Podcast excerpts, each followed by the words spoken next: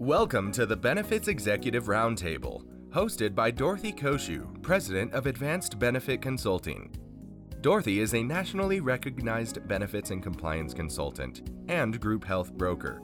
Here, you'll listen to industry experts break down the latest news and trends in employee benefits, healthcare reform, regulations, and compliance, all designed to empower executive decisions. Welcome to the Benefits Executive Roundtable. I'm your host, Dorothy Cociu, and I'd like to share with you this week additional excerpts from our January 24, 2023 Lunch and Learn program. In today's podcast, we'll be covering benefit programs to attract and retain employees at all job tiers, featuring primarily myself and our benefits and insurance attorney, Marilyn Monahan of Monahan Law Office. I hope that you enjoy these excerpts, but please be advised that this was recorded from an in person seminar and hybrid webinar, so please forgive any background noises or audience question distortions that may occur. Welcome back, everyone, to Session 3 Benefit Programs to Attract and Retain Talent for All Job Tiers. Our primary presenters for this presentation are myself, Dorothy Cociu, and our attorney, Marilyn Monahan. We'll also welcome color commentary, of course, from Kathy Ruffino. We're going to jump right into the session three. If you have questions and if you're on Zoom, please continue to use the chat function. And for those of you in the room, just raise your hand if you have any questions and we will respond to those questions. Okay? All right. We're going to skip the agenda. We're going to talk about some statistics first on the importance of having a robust employee benefits program. This is the third session. Marilyn, why don't you go ahead and start on this? So there's been a lot of studies on um, things that uh, are of interest to HR practitioners as well as things that are of concern to their employee workforce. And so I gathered some of the data together to um, to reinforce some of the things that we've been talking about, and so that if you're making a study as to where you need to look next, what kinds of changes you need to make in your recruiting efforts, as well as um, how you design your benefit and other programs to attract talent, what are some of the uh, statistics behind supporting your decision making? SHRM does a state of the workplace study. I think they do this every year, mm-hmm. um, but um, you'll see that from this chart down at the bottom, one of the biggest concerns for one of the biggest organizational challenges in 2021, and I think it remains true today, are labor shortages Interestingly, I wanted to include this one is because the second item of prominence is legal and compliance concerns, so which Dorothy and I are talking about all the time. So um, to remain competitive, they interviewed HR professionals and they said to remain competitive, what do you see happening in the future?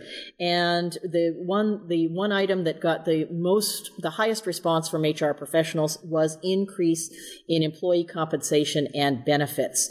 And they quoted some of the comments that they got from from HR professionals um, that they intend to offer more competitive wages um, to existing and loyal employees, as well as lower insurance costs at the same time as offer better um, better benefit plans, better compensation, leave policies, and work flexibilities.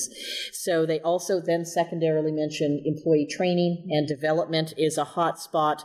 Um, they talked about the need to perform a compensation analysis to see where they stand, and um, they all seem to agree that they wanted more personnel in the HR department. Overall job satisfaction has reached a 20 year low. Now I'm switching from SHRM to MetLife. Every year, the insurance company MetLife uh, um, does a survey of its clients and produces um, actually a very helpful um, study and analysis of where the workforce is, what they're interested in, what benefits are important to them. Now, remember, MetLife offers ancillary benefits, so there's always a little bit of, they skew that a little bit in their questioning, but they do have some pretty good data. And one of the things was overall job satisfaction has reached a 20 year low. 66% um, of employees for the 2022 study study report being satisfied with the job they have now, but that's down from 72% and 74% in past years. Um, concerns about job security prevalent early in the pandemic have been replaced by a sense of empowerment. Knowing they are in demand, many workers are convinced they can find more attractive roles, opportunities, and compensation elsewhere, emphasizing the things that Kathy was talking about in the last session and what we're going to talk about in the next, and that is making your job, uh, your company look better than the next guy. Employee must haves in accepting a new role All right, so 26% of employees want health and welfare benefit programs. So that's what they're looking for. They want better benefits, yes. Flexible work, place boundaries on working hours, recognize the importance of outside uh, lives, outside work, but uh, health and welfare programs obviously very prominently. Compensation and salary. What now? This one I thought was interesting because it's the disconnect between what employers think and what their employees think. So, what em- uh, employers offer um, versus what employees say they must have, and you'll see for, with regard to compensation and wages, 37 to 37 percent to 73 percent, and a comprehensive benefits package, 31 percent to 66 percent. So there's a little bit of a disconnect there. So, and one of the things that they want most is a broader mix of benefits, which is specifically what Dorothy and I are going to be talking about here. So, with that, let's get into the heart of the matter.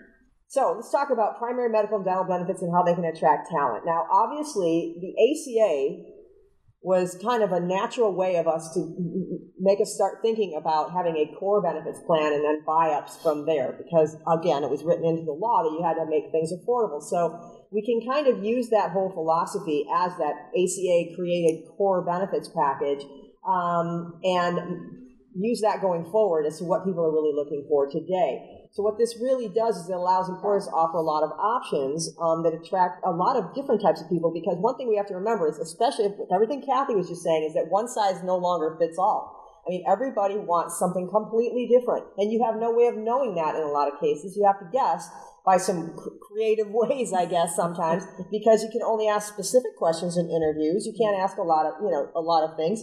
So if you can get them to open up about certain things in their own way, perhaps, and they might start sharing ways. But people are making job decisions on should I take this job A, B, C, D, or they've got 12 job selections in front of them. In the next 10 days, they can pick any of them they want, and they know that. And as Kathy was saying, that's really that's really um, the way the market is right now. They're going to make their choices what job they want based on what benefits you offer, not necessarily medical benefits, but medical benefits, dental benefits, and everything else that we were talking about, and a lot more today. Um, you know, within the company, all the different things, all, and when we get to some of these examples, we'll see what we're talking about. But basically, what we're seeing a lot of is that healthy employees oftentimes will want to select the higher deductible medical plans. For example, the catastrophic type plans, the bronze level plans in the ACA world for the small group side anyway, um, and then apply may, maybe more money towards other things if they have other needs. Uh, maybe it's more retirement. Maybe it's more um, uh, child care. Maybe it's maxing out their child care benefits. Maybe it's this, maybe it's that, whatever their specific needs are. Uh, and the people with more serious medical conditions, unfortunately for the medical plans, that tends to often be the older people, right? Um, which makes it difficult if they're age rated, particularly in the small group market but uh, they tend to select higher benefit level plans, where sometimes the healthier people select the lower ones.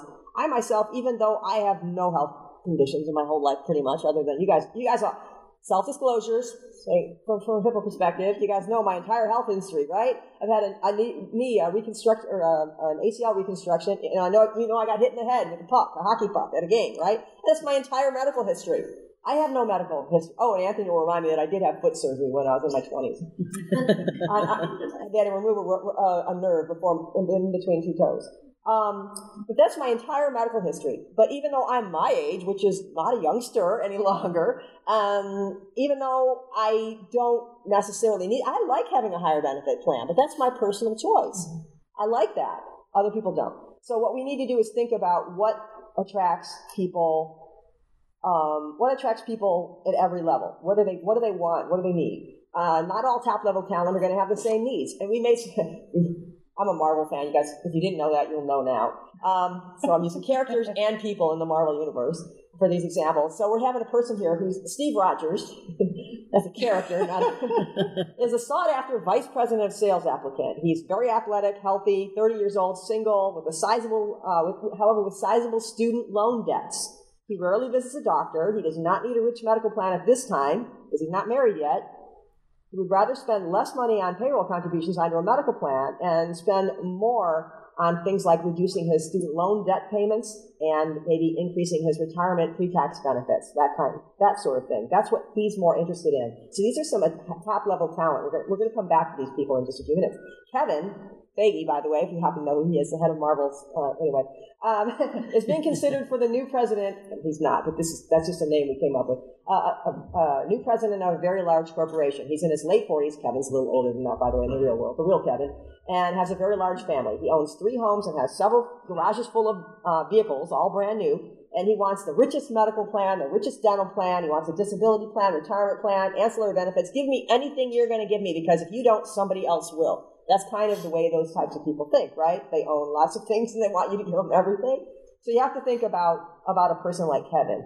And then let's look at a mid-range worker.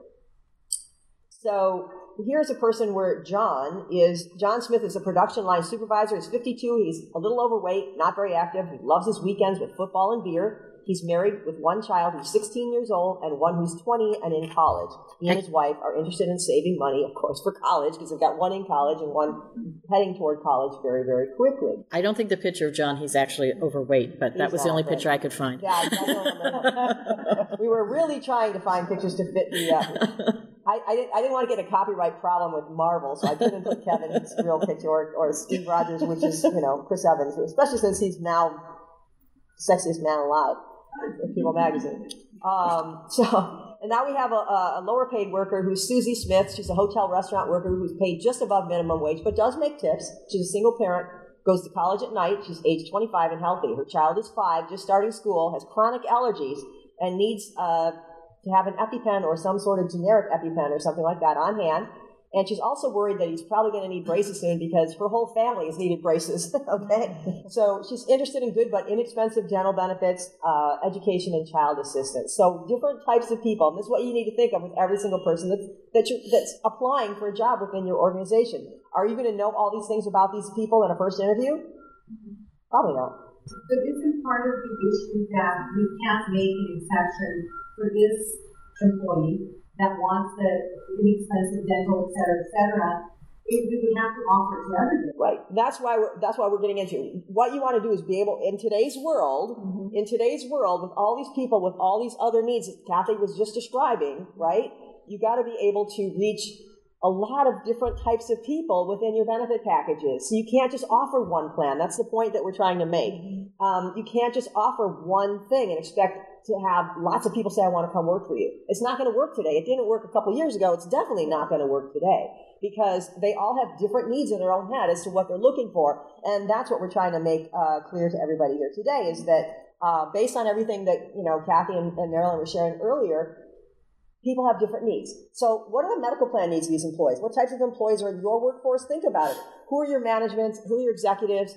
you know after you after they've been there for a while you know but when you're hiring people you don't know but you can get kind of a feel for the newer employees once they come on people talk and you get to know them in supervisor meetings staff meetings that sort of thing um, in the lunchroom if they do still have even on zoom meetings um, you know what do they talk about and what are you hearing you have to pay attention i guess you have to put on hearing aids and start paying attention to what people are saying and, and things that they're emailing or things that, you know, chat that's going on in the lunchrooms and that sort of thing. Take a look at your white collar versus your blue collar, your mid range employees. Look at their salaries, you know, look at your clerical workers, skilled labor force, production. But what are their needs? What do they want? And you're not going to know this, like I said, in the first interview, but you may know from being just certain little things that they say. You've got to really have your mind open to pick up on the little things that people say in an interview uh, and maybe say something else that might draw something else out of them. Um, but as you have new people coming on, you want to think about gathering that information from those same types of people. Start taking your notes on the things that they're most interested in and talk to other people, HR consultants, you know, whatever, brokers, things like that. We're hearing this from other people, from other clients, from other employers all over. And, you know, ask us, what are you seeing? What are the trends? What are they asking for? Because that's how you're going to learn more. So what we're suggesting is that you take surveys, um, talk to people in staff meetings, production meetings, um, you know, get HR input because people like Kathy, they hear, Laura, all you guys that are in, in HR, you're hearing from people on a daily basis. Mm-hmm. So start taking mental notes, if not physical notes, um, and asking what people are talking about and tr- start tracking who's using these programs? Are they being wasted? Are we spending our money on things that people aren't using where we could be spending that on something that people will want to use? So those are some of the things that you might want to think about. I'll give you an example of where employers can read their workforce and try to tailor their benefits. And I think I mentioned this one. I had a client who offered, as part of a wellness program, they offered free gym memberships. Mm-hmm. Well, they happened to have a workforce that did a lot of very physical labor. So after eight hours of very physical labor, their employees weren't necessarily that interested in going to the gym and working out and doing cardio for another hour. Some of them might have been, but not all of them. So that wasn't the best benefit. That wasn't very attractive it was them. wasted if you're paying for it. It was wasted. Now, if they had a, now the clerical a, staff might. The clerical staff, if they had a very sedentary workforce, that might be very attractive. I've been sitting at a desk all day. I would just love to go to the gym and walk on a treadmill. On so again, it's reading your workforce, understanding what their needs might be, and and tailoring your benefit programs accordingly. Okay, and pay so, attention to your demographic. You don't need orthodontia if most of your demographic is 40 plus. Correct. Yeah. Correct. and that's a, exactly, exactly. Right. And that's something that, you know, people, you know, brokers, we can certainly help you with that because we're going to know, we, we see where, who uses those orthodontia benefits for sure. Um, the worst ones I've seen, and it, and it ends up really pissing off your employees, is if, you know, I we never do it in our group, I know Dorothy doesn't do it, don't have waiting periods on anything with dental somebody's paying forty bucks a month, you know, for an individual. Well, sometimes you don't have a choice. Sometimes you don't have a choice because well, generally, if you shop it right, you can have your endo or perio covered at eighty percent and no waits on it. If you're self-funded, you can do anything you want whenever yeah, you want. Yeah, but it, you love self-funding. You know, it's, it's a dollar or two extra. It's not worth uh, offering medical benefits and medical plans to fit your workforce. In other words, changing your line of thinking instead of what you want to offer them, think more about what they might want in order to come work for you and stay with you instead of moving somewhere else. So can I, can I just say I've many times over the years I'm sure Dorothy you've experienced this I've had an, uh, someone call me up and say we want to change our benefit plan because the owner's uh, family member now has this medical condition that's not covered and now we want to cover it for everyone right which is fine, but the, you should be thinking about those kinds of issues all the time and, and not just, broader than just what might come up for the owner and the owner's kids. Right, exactly. So those are the things. Again, you have to think a little differently than you may have in the past. And uh, if you want people to stay on long term, uh, then you're going to have to break down each job category. You're going to have to figure out what they want, what they need. Um, do they want those lower cost basic medical plans in the ACA world for small group, the bronze level type plans? Uh, mid-range plans, you know, silver level, gold level plans? Do they want rich benefits, the gold and platinum again in the ACA world?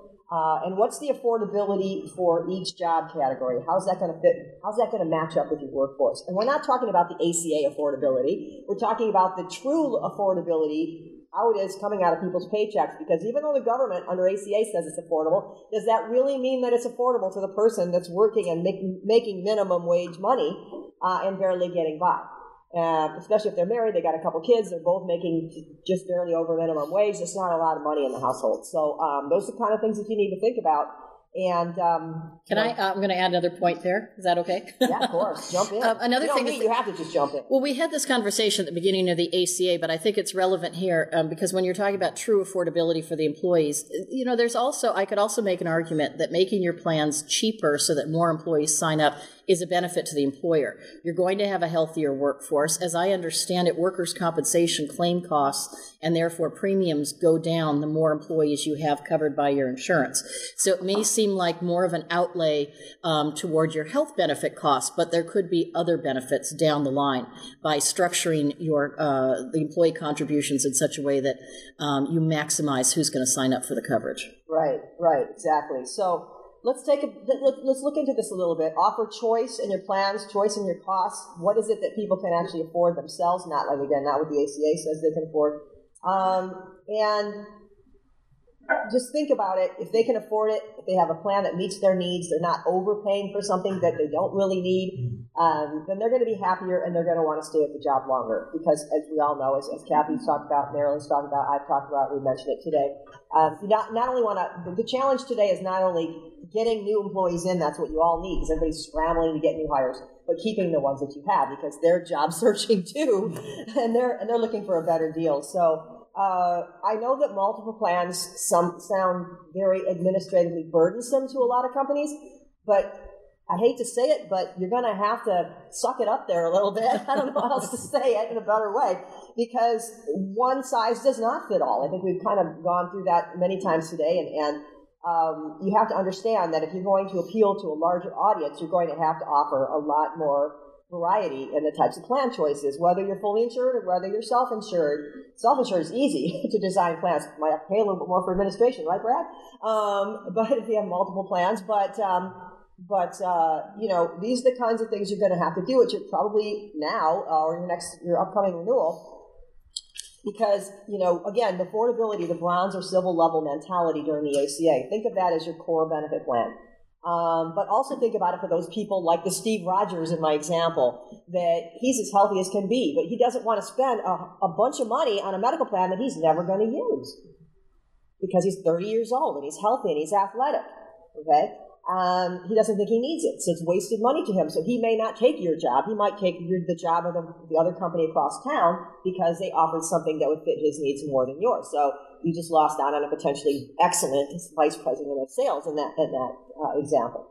So again, getting those buy-ups to the gold and platinum plans, offering lots of choices. I know again it sounds administratively burdensome to the HR department, but that's where people like you know your brokers, people like that can help you with that sort of thing, especially when they're helping you with online enrollment and all these kinds of things. There are a lot of ways that you can make those administrative functions a lot simpler than in the old days when we did everything with pushing paper. I know our our industry, the insurance industry, is still a paper industry, unfortunately. But a lot of things can be done online and can be done with the help of you know brokers going in and helping with the open enrollments and doing all those sorts of things. Um, you have to do that today if you're going to survive in the world. Uh, choice of providers, that's something that, as Marilyn said, and I don't think mentioned it today, we've talked about it in the past, but sometimes people pick, pick the, chain, the uh, plans that they're going to pick because the doctor of the president or the HR manager or whoever that's making the plan decisions or that team their doctors were in the network, so they didn't care about anybody else's, even though 90% of the claims are going to be going, and the providers that are going to be used maybe may not be in the network. So those are the kind of things that you might want to find out. Where are, can you do disruption reports? Can you see what providers people are using uh, and what are the most common providers, and can you find networks to match those providers that people are actually using or wanting, uh, instead of just what, what makes the president happy? Uh, that may ultimately still be the be the choice that's selected. But again, if you can make multiple options, you might have a narrow network and a wide network. Mm-hmm. The narrow network may not have that doctor, but the wide network might. So again, you might be able to stay with the same, and even in the fully insured world, you might be able to stay with the same carrier, but just uh, in the difference in the size of the networks, be able to accommodate the most amount of people. I was just going to say, you know, I, I can think of a, a, particular instance that I came across where we had an employee who had a child who had chronic medical conditions that were constantly evolving. Mm-hmm. So they were going from one specialist to another to another, while also having a core group of ongoing providers they were very comfortable with, including mental health providers. They didn't want to change. So a PPO was absolutely essential as far as they were concerned, so that they had maximum opportunities to find a provider in their network. Right.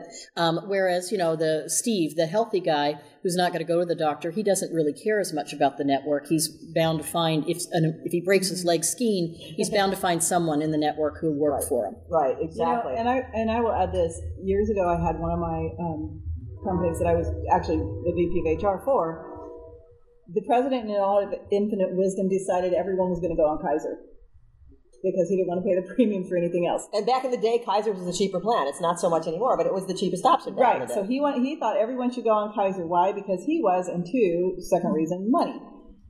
And so I said, okay, well, let's put that out there to the employees. So we did. And I got 47 resignations within an hour. Wow. Based on benefits alone. So it is what Dorothy's saying is incredibly important to people. You yeah. cannot just pull the trigger. Well, it's got to be your industry as well. Because here in the warehouse environment, they would die for a Kaiser plan. Well, yeah. the, ironic, the irony to that is we had a lot of people who were on Kaiser. Mm-hmm. So it wasn't that we didn't have a lot of people on Kaiser, we did. It was removing that choice that fit other people's lives mm-hmm. because we did have people in 70 in 17 different states and so they wouldn't have been able to do Kaiser anyways, which for me, selfishly as an HR person, I'm like, oh, great, now I got to manage 17 different states of Kaiser equivalent. Right, um, right. So I'm just saying, you know, what Dorothy is telling you is true. You have to really think about what your employees' needs are because 47 resignations, and these were high end people. Yeah. These were engineers. These are not easy to replace people. Project managers, and they're like, I'm out because they had child and family issues. Yeah, and that's what I said. And another thing, uh, you mentioned Kaiser. The same thing. If you have employees that are working in out of areas, uh, out of um, major metropolitan areas, if you have those out of area workers, uh, regional offices, the network and coverage issues, those are major for those people, and those people might be vital to your organization. So, you know, a lot of these inexpensive plans, like the the smaller community type plans, like the Inland Empire Health Plan, which is only serving the Inland Empire, Riverside, San Bernardino County um, Molina, even Sutter, Sharp, and Kaiser for those matters. I mean, they only serve their populations around where they're located, and that's it. So um, you really have to take a look at that. And then you want to take a look at your plan funding, and if you're large enough, uh, you have a low cost claim group, of course, you might want to look at self funding just because you have more choices, more uh, flexibility, more creativity, and a lot lower, lot, uh, a lot lower cost options overall. Because let's face it, the self funded plans aren't paying for Super Bowl ads. Um, I mean, realistically, right? I mean, they're not paying for those big expensive TV uh, ads and all these other things that the fully insured big carriers are offering uh, out there. So uh, keep keep in mind, um, buy ups to HMOs, EPOs, PPO options. Again, having choice, having the, people have the ability to pick what they want, not necessarily what you want to give them, is going to give you a, an overall um, higher satisfaction level with your employees and keeping them on longer term. Um, also, things like self-funded plans. If you have a PPO network, they have a PPO or non-PPO. If you reference-based pricing, they can go to any doctor they want, but can they really? Depends whether or not those doctors will will work with the plan or not. So there's a lot more education and stuff um, going on there. And I know Laura and I, Laura could go on on that for quite a bit of time. So. Um, but let's move on to this one, the dental plans. Let's talk a little bit about dental plan needs because again, same type of thing as medical plans. Um, a lot of people think they can just offer one plan one plan does not fit all. Um, again, Susie had a, a little uh, five year old that was going to, she knew, grow into wanting or needing braces eventually, and orthodontia is important to, to people with, with kids in the family, right? That's something that's really, really important. Um, something, a dental maintenance organization, uh, as you know, a dental HMO basically, uh, that's the kind of plan she was looking for because it was less expensive to her. Yes, there's just a fixed rate, that she pays a small copay for each service uh, that was a lot less expensive than the $2,000 annual uh, PPO plan, dental plan that the company was offering. So, you know, you need to look at those types of things and, and you can choose. Your brokers can help you with all of this stuff. Um, $1,000 max per year, $1,500, $2,000. The days of the $1,000 plan are pretty much gone and for the most part. I mean, most people want more benefits than that, and, and a lot of them want orthodontia if they have kids. So take a look at the actual cost versus the actual benefit. Is it going to cost you actually, it might actually end up costing you a lot less to just change your benefit options up a little bit than to have to rehire and retrain all those new people or just find people to fill the openings that you have right now because that's you guys want to say anything before I go on? Nope. Okay. You covered it. so I guess what we want you to think about is going back to some. Remember in the old days? Remember in the old days? We talked about cafeteria style benefits. Now it's a 125 plan, and we get that with Section 125 of the IRS code. But remember the old days of the cafeteria style plan where you literally had a budget and you could pick whatever plan you wanted, right? Cal Choice does that in the small group market in California. Um, but that kind of thinking overall tends to have higher um, employee satisfaction because again they can pick what's good for them and the dollars that they want to spend. You can set your budget and then let them pay what they what they want and, and that kind of concept it doesn't necessarily have to be in cal choice. It doesn't have to necessarily be small uh, small group. You can do that in a large group market too you can do that with plan selections that you choose. If you're self-funded, you can do anything you want, right? You can pretty much do anything you want as long as you file, uh, as long as you follow the ERISA guidelines and so forth, or Public Health Service Act, if you're a government employer, that sort of thing. But you have this. I want you to start thinking about the fact that if you want to attract and retain employees, you might need to take steps back a couple of decades and start think of that old-fashioned cafeteria-style approach to benefit plans, and not just the Section 125 plan. Those are great too we're talking about realistically in benefits. So you want to design plans to meet your the needs of the top talent, and then we're going to go further and say to meet the needs of the mid-sized worker and the lower paid workers. Rich medical benefits uh, are important generally for your top talent. You know, your choices of PPOs, HMOs, co-insurance, po- and uh, co-pays. Your gold and pl- premium, your, excuse me, your gold and platinum level type. You know, 80 to 90 percent plans and above, with choices of providers and all those add-on options. Like in our example, Kevin would have wanted um, you might want chiropractic or therapies, uh, mental health treatment, uh, specialty drugs. Maybe they have someone in their family that have cancer. Specialty drugs are going to be very important to them. Fertility treatment, travel benefits, and so forth. rich dental benefits. These people are going to want rich dental benefits probably, and other benefits like these voluntary benefits. Doesn't necessarily have to be 100% paid by the employer. Just simply by offering them on a voluntary basis. And Kathy, you might have some comments on that. Have, have you found that even if it's voluntary, people still like the fact that it's being offered? Yeah, just that they get that choice. And the ones that um, most of us have seen in, in the HR world, we're seeing the voluntary cancer and voluntary activities. That includes the activities that their family members do. That's a big one. Mm-hmm. Because when their kids are playing sports, when they go skiing, most insurance policies don't cover those recreational things. So that's a big hit for yeah. an employee who gets injured on the slopes. Yeah, absolutely. Yeah. Another thing that you can do if you want to talk about choice is putting together a health flexible spending arrangement, mm-hmm. a dependent care flexible right. spending account, or a health reimbursement arrangement. That now, is the cafeteria plan, that, the IRS cafeteria plan. And so there are rules around all of this. So, for example, if you've got a high deductible health plan and you put in what they call a general purpose health FSA, the employees won't be able to contribute to an HSA. But if you've got a relatively low paid workforce that can't afford that anyway, they might appreciate the cushion that the health FSA provides them or the HRA provides them, and because they don't have the cash to contribute to an HSA. So there's ways that you can combine the various benefits that are available to you under the Internal Revenue Code with these different plan designs and cushion the blow if someone right. has a higher deductible plan and then breaks their leg or, you right. know, needs surgery or something like that. Right. And don't forget about things like your retirement plans, your 401ks. Mm-hmm. Don't forget about things like we talked about it a couple times, student loan repayment programs for the for the young people today coming into the workforce. That's one of the number one things they're asking for and looking for when they're comparing jobs. And they, let's face it, they all created an Excel spreadsheet and compare you to 10 other employers that they're interviewing with right now. And they're going to pick the one that meets their needs. And, and a lot of times it will be those that help reimburse for things like student loan mm-hmm. uh, debt because it's, it's huge for them. Um, so anyway, so lower paid employees, you need to make it truly affordable to them. Not the ACA affordable, but truly affordable to them. Okay? What are they being paid? How much, once they pay for their rent, their car payments, you know, whatever, their insurance, you know, keeping their utilities on in the house. Has anybody seen their electric and gas bills in the last month? Oh my gosh, mine have like tripled. Have yours tripled? Mine have like tripled. Solar. Go solar, yeah. if you can afford that 40 to 100 grand to get the solar panels put in, then yeah, go solar. um, 46,000. I know, they're so expensive, isn't it? But what can they really afford?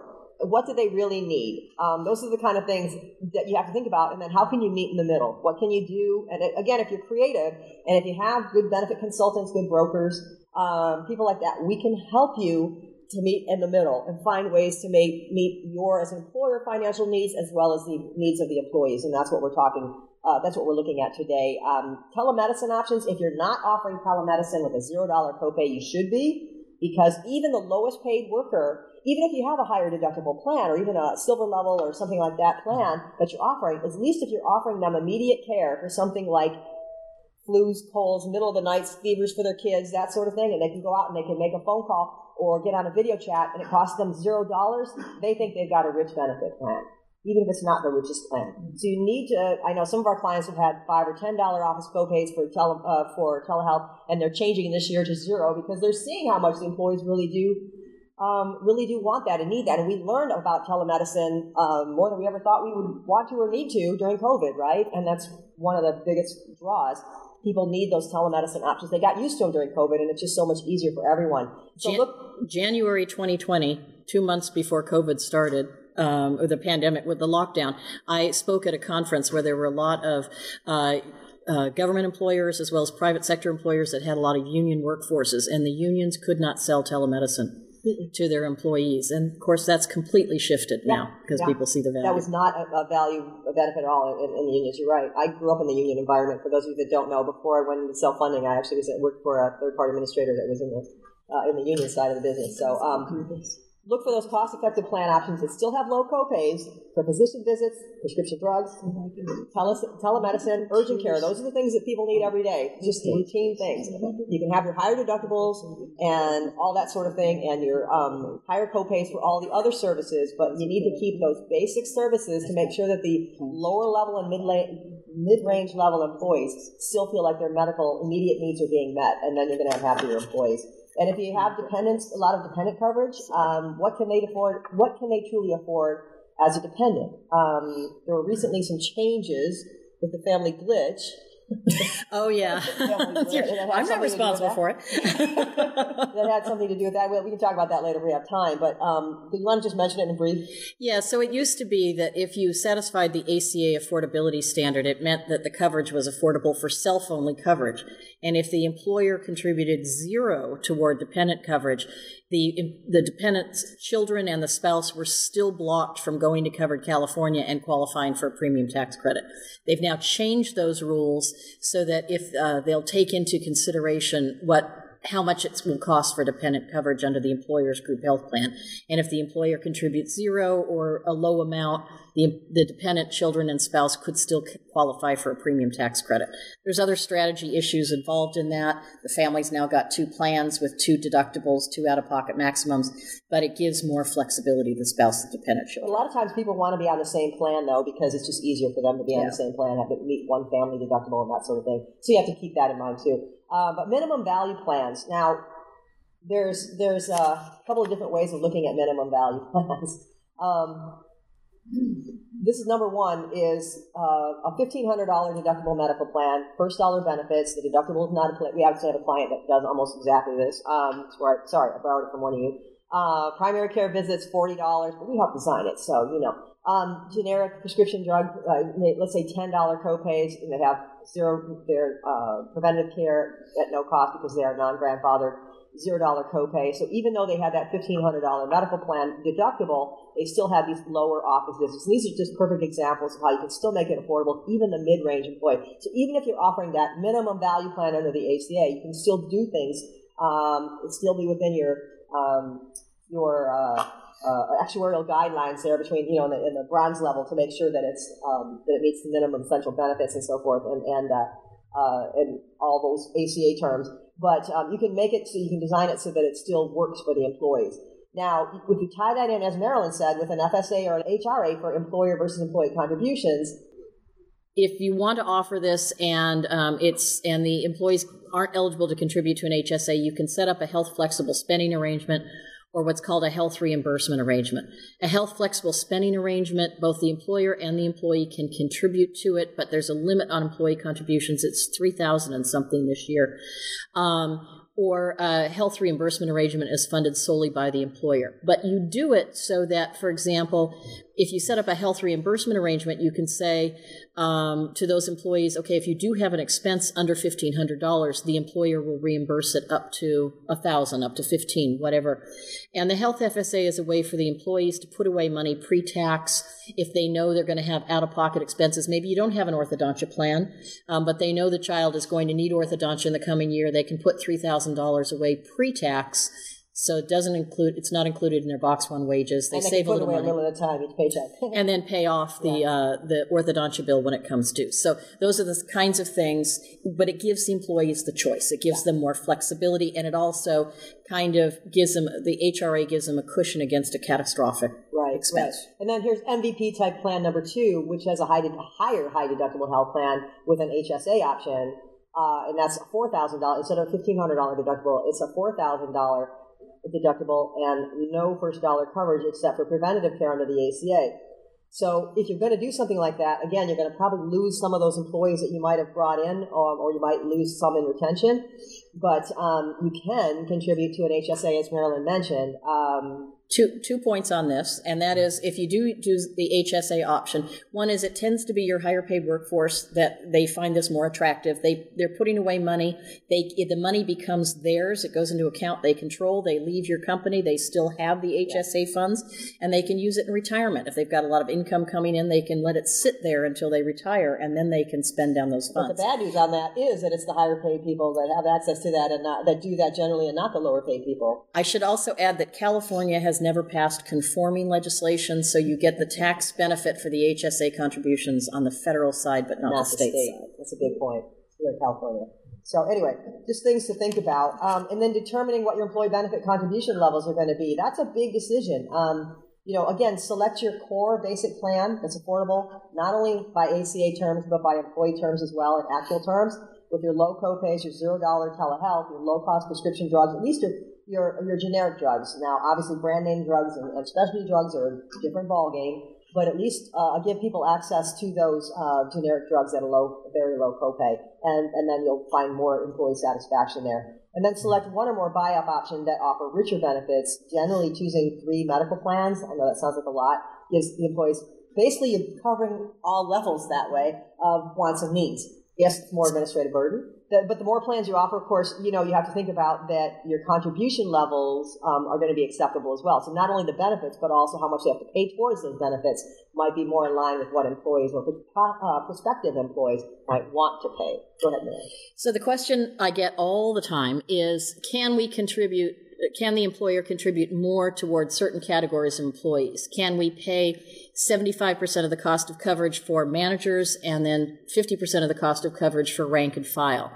And it's complicated. That's a very, actually a very complicated question because the Internal Revenue Code mm-hmm. has what they call non discrimination rules. And when they're talking about discrimination in this case, it's not based on race, religion, all the other age, etc.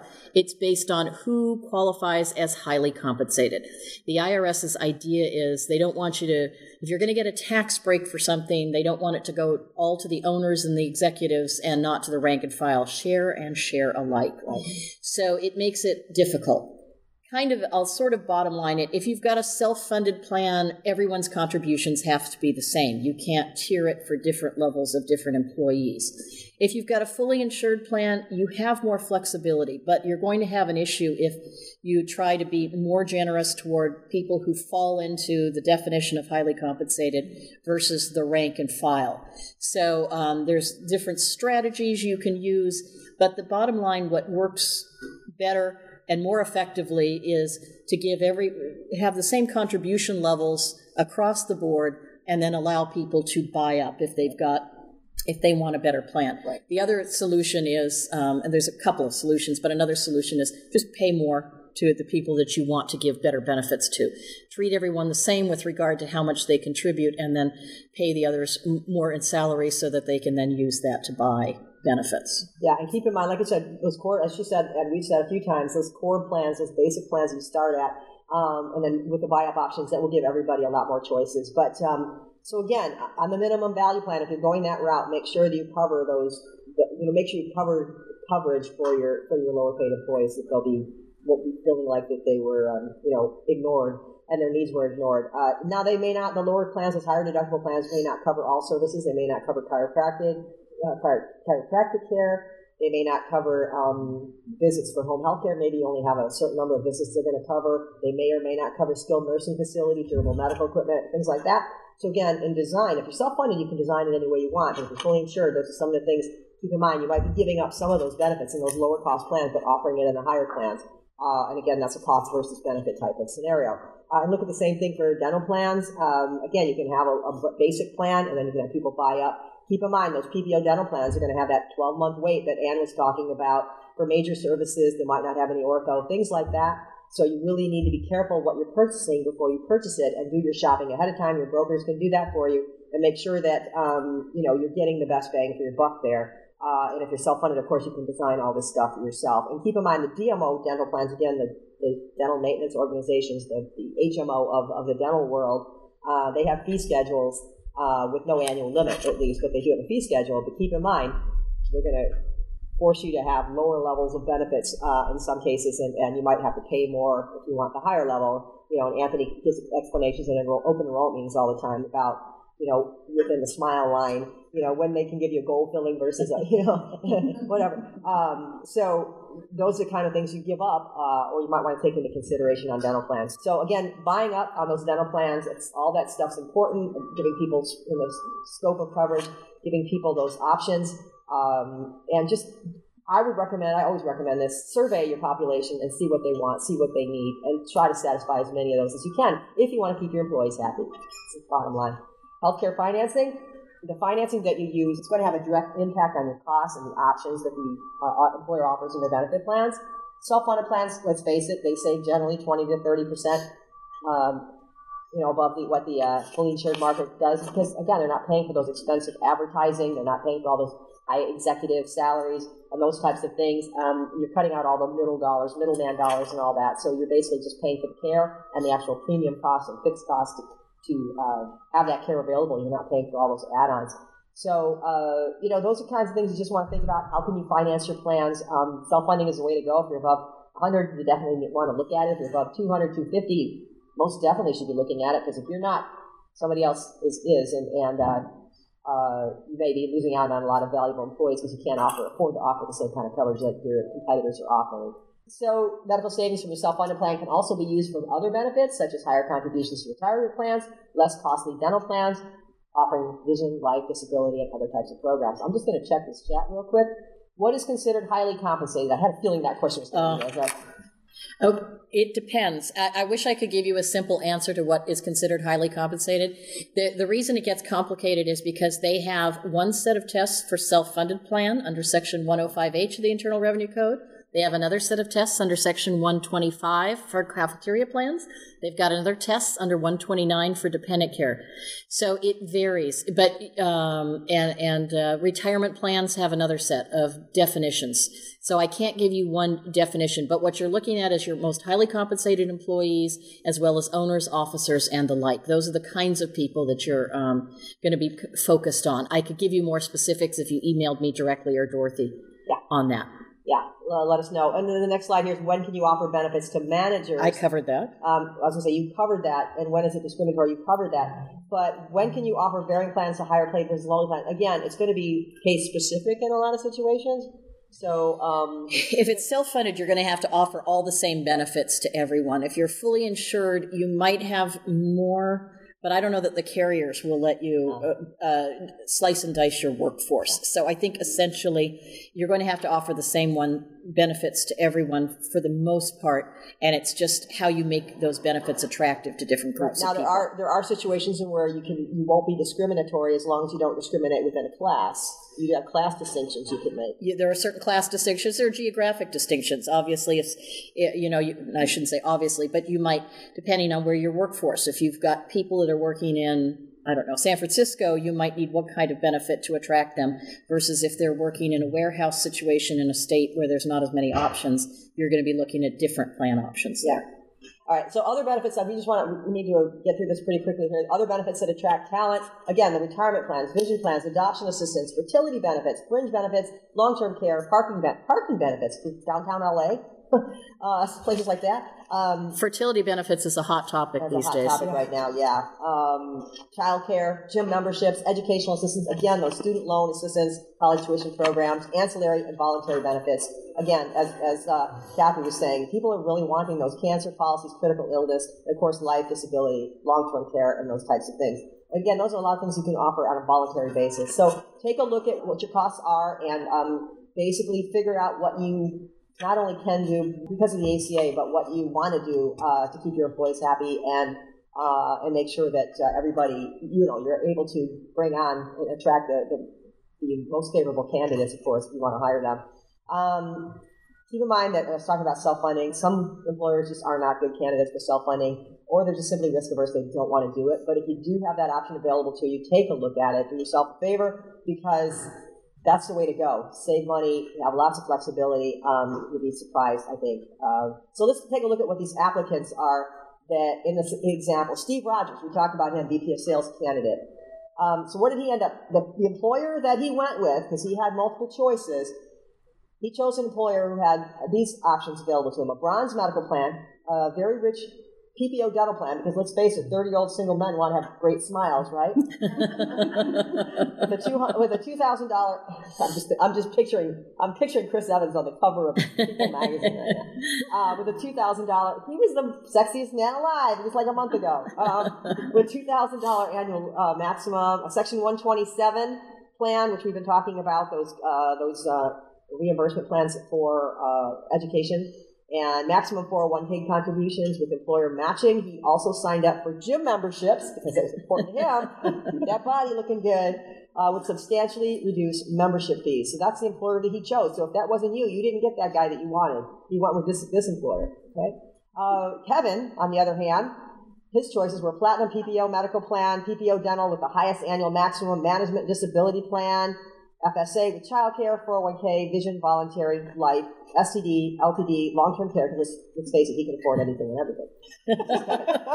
um, mid-range workers, we had a John Smith example. Um, he's 52, as I said. He wasn't. He's not all that active. Loves football. Blah blah blah.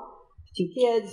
So his choices were a gold, a gold level medical plan, a dental DMO, you know, an HMO type DMO um, dental plan. His company, an employer that had a 401k, very good employer 401k plan with a flexible spending account and a 127 educational assistance plan because again he's got a 20 year old in school now in college and a 16 year old going in in two years.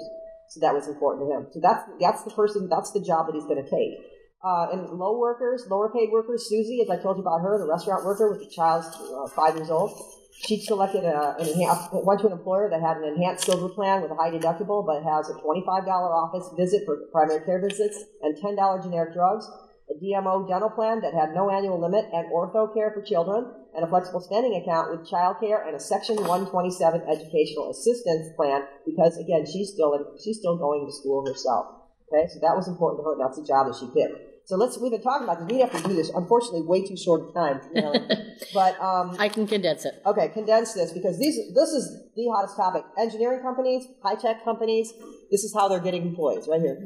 So for many years now, and within the Internal Revenue Code, they you employers have been allowed to set up a Section 127 plan, which is basically a, a tuition reimbursement program for employees who are who are going through various courses of education, and they can get their educational expenses, including tuition and books, although not tools or supplies retained by the employees, and not meals, lodging, or transportation.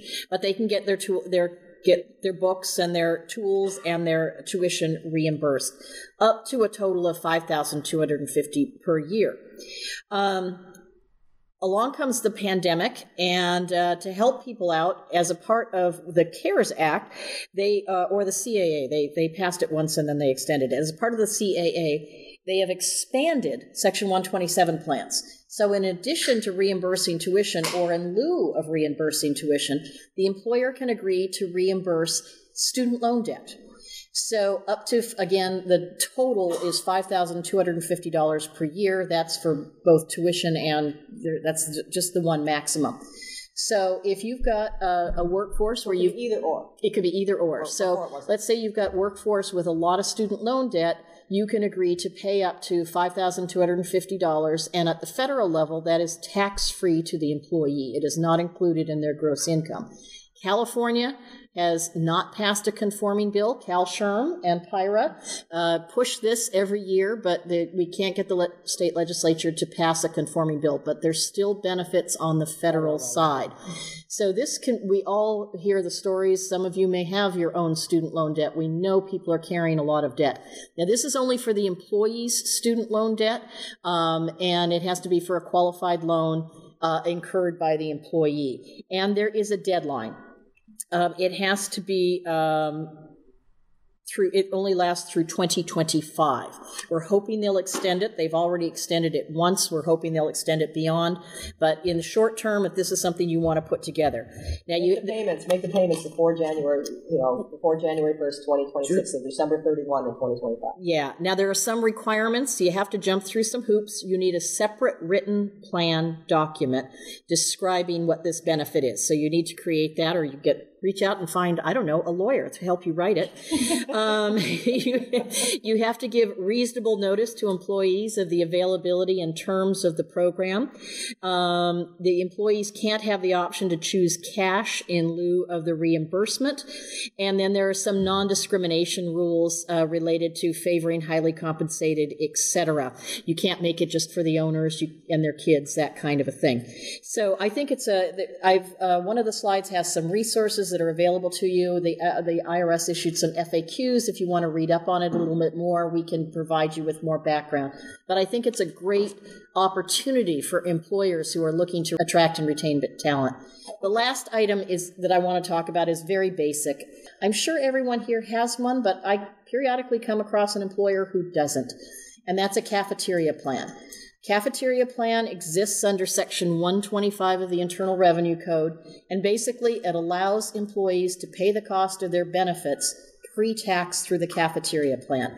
So it doesn't get included in their box one wages. So an example is like, say, employees have to pay $100 a month uh, for their health coverage. That means um, if they elect health coverage, so that means that their box one wages will be $1,200 less at the end of the year. That's an advantage to the employer because you're paying uh, employment taxes on the box one wages. If you reduce box one wages, you're reducing your employment tax liability.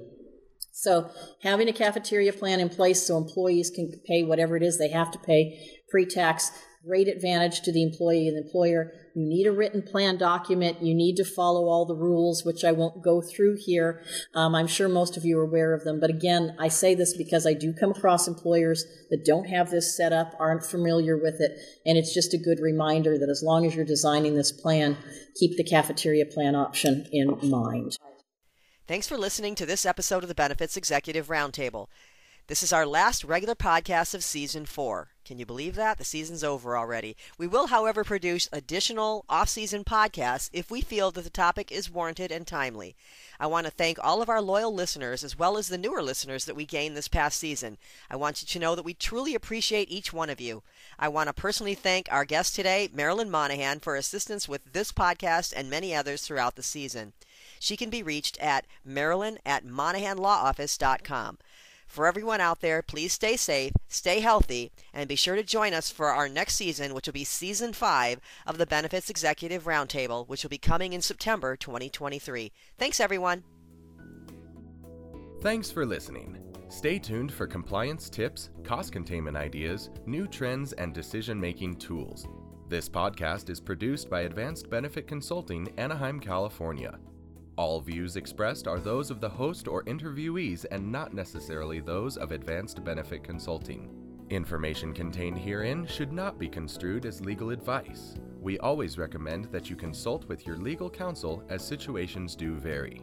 Ms. Cociu can be reached at 714 693 9754 Extension 3, toll free at 866 658 3835 or visit our website at advancedbenefitconsulting.com.